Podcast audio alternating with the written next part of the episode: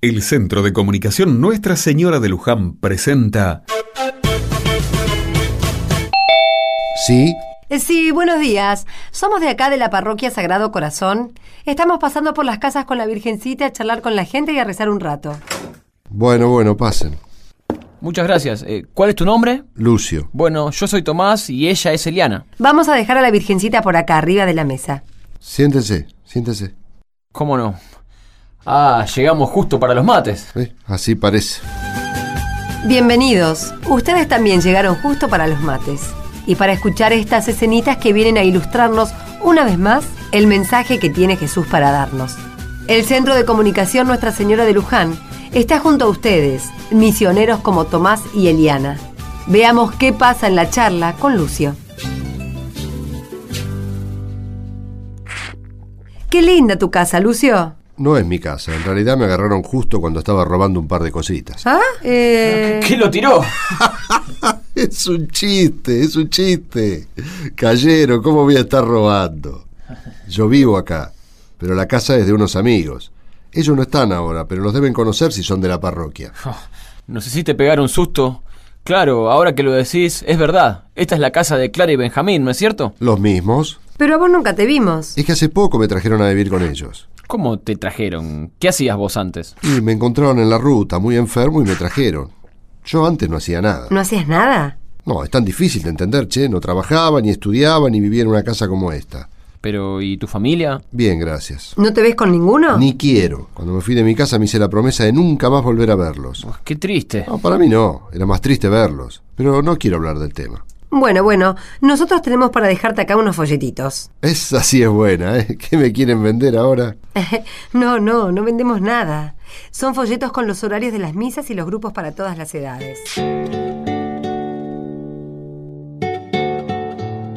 A medida que iban hablando con Lucio, los dos misioneros sentían cada vez más intriga sobre su vida y más vergüenza de preguntar.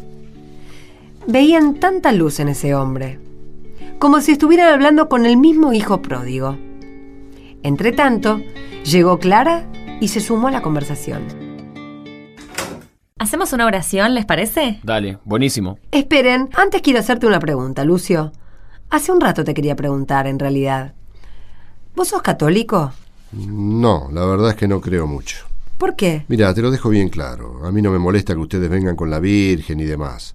Pero si me van a hablar del amor, la verdad es que... ¿Qué? ¿Qué tiene de malo? y que para mí es puro cuento, ¿sabes? Mi padre iba todos los domingos a misa, era muy católico el Señor. Seguramente escuchaba hablar sobre el amor de Dios. Pero después llegaba a casa, se tomaba tres vinitos y nos golpeaba, nos pegaba. ¿Ese es el amor que profesan? ¿Qué edad tenías? Y mira, todo empezó cuando mi mamá falleció, qué sé yo, tendría nueve, diez años. Tardó años en tranquilizarse. Y creo que lo hizo porque ya éramos grandes. Se dedicaba a tomar, a gritarnos, nos obligaba a trabajar, pero él no hacía nada. ¿Y tus hermanos? Se fueron de casa, como yo. ¿Qué podemos hacer por vos? ¿Cómo te podemos ayudar? No, nada, yo les cuento esto porque me preguntaron en qué creía. Y se me vino a la cabeza este señor tan católico como ustedes. Sí, bueno, pero no nos podés meter a todos en la misma bolsa, Lucio. ¿Y por qué no? Los católicos son así.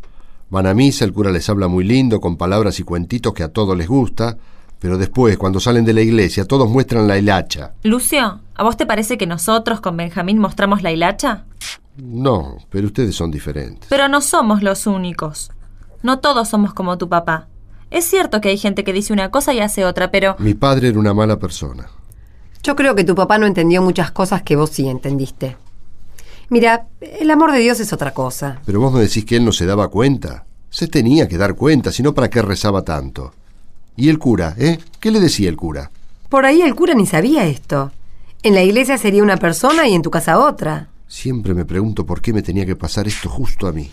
A vos y a un montón de otra gente le pasa. Y es horrible. Pero es así. Lamentablemente no sos el único, Lucio. Si vos querés, hay muchos que te pueden ayudar. Si pedís ayuda... Sí, adiós. ¿Por qué no? ¿Por qué no me escucha? Creo que me fui demasiado lejos y ya no sé si puedo acercarme. Claro que podés. Qué rabia me dan estas cosas. A mí también, Clara. ¿Cuántos se alejan por esos malos ejemplos? ¿Cuántos sufren? Y muchas veces es por culpa nuestra, como vos decís, Lucio. Queremos hablar de un Dios que es amor, pero alejamos a la gente, porque no nos animamos a llevar ese amor a todos los aspectos de nuestra vida. Tal vez tu papá no tenía la capacidad de llevar ese amor a tu casa. ¿Quién sabe por qué? Con esa actitud, ni a su casa ni a ningún lugar. Pero bueno, hay que confiar en que Dios va a poder hacer algo bueno de todo esto. Muy cierto. Me están cargando, pero se volvieron locos ustedes. Creen en algo que es imposible. No, que no sea fácil no quiere decir que sea imposible. Y a ver, ¿qué se supone que tengo que hacer? Y entregarle esto a Dios. Él sabe. Y en eso no está solo, ¿eh?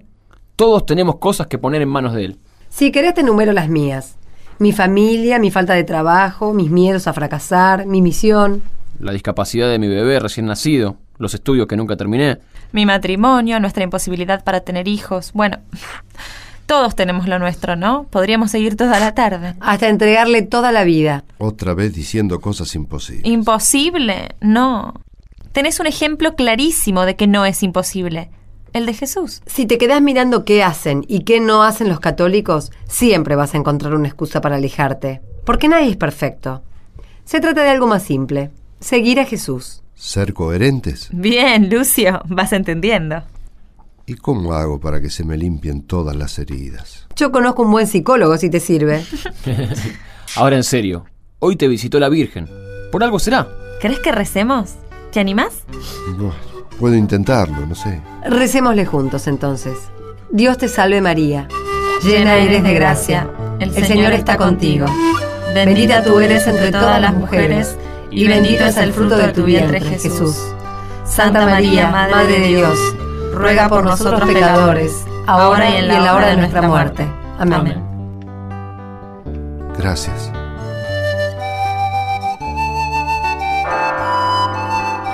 El Evangelio de este domingo es Lucas capítulo 12, versículos 49 al 53. ¿Y nosotros? ¿Somos coherentes? ¿Llevamos a Dios a todos los ámbitos de nuestra vida?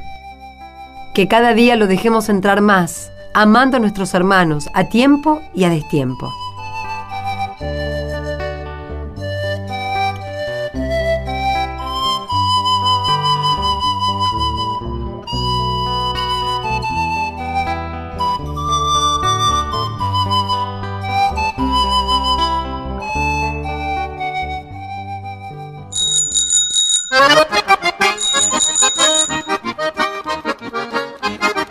Y llegó el momento de los saludos.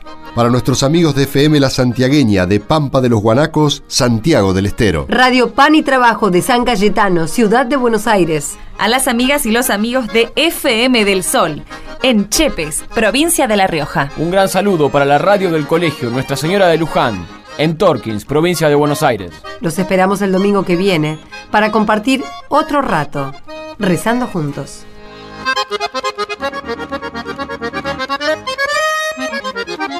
Thank you.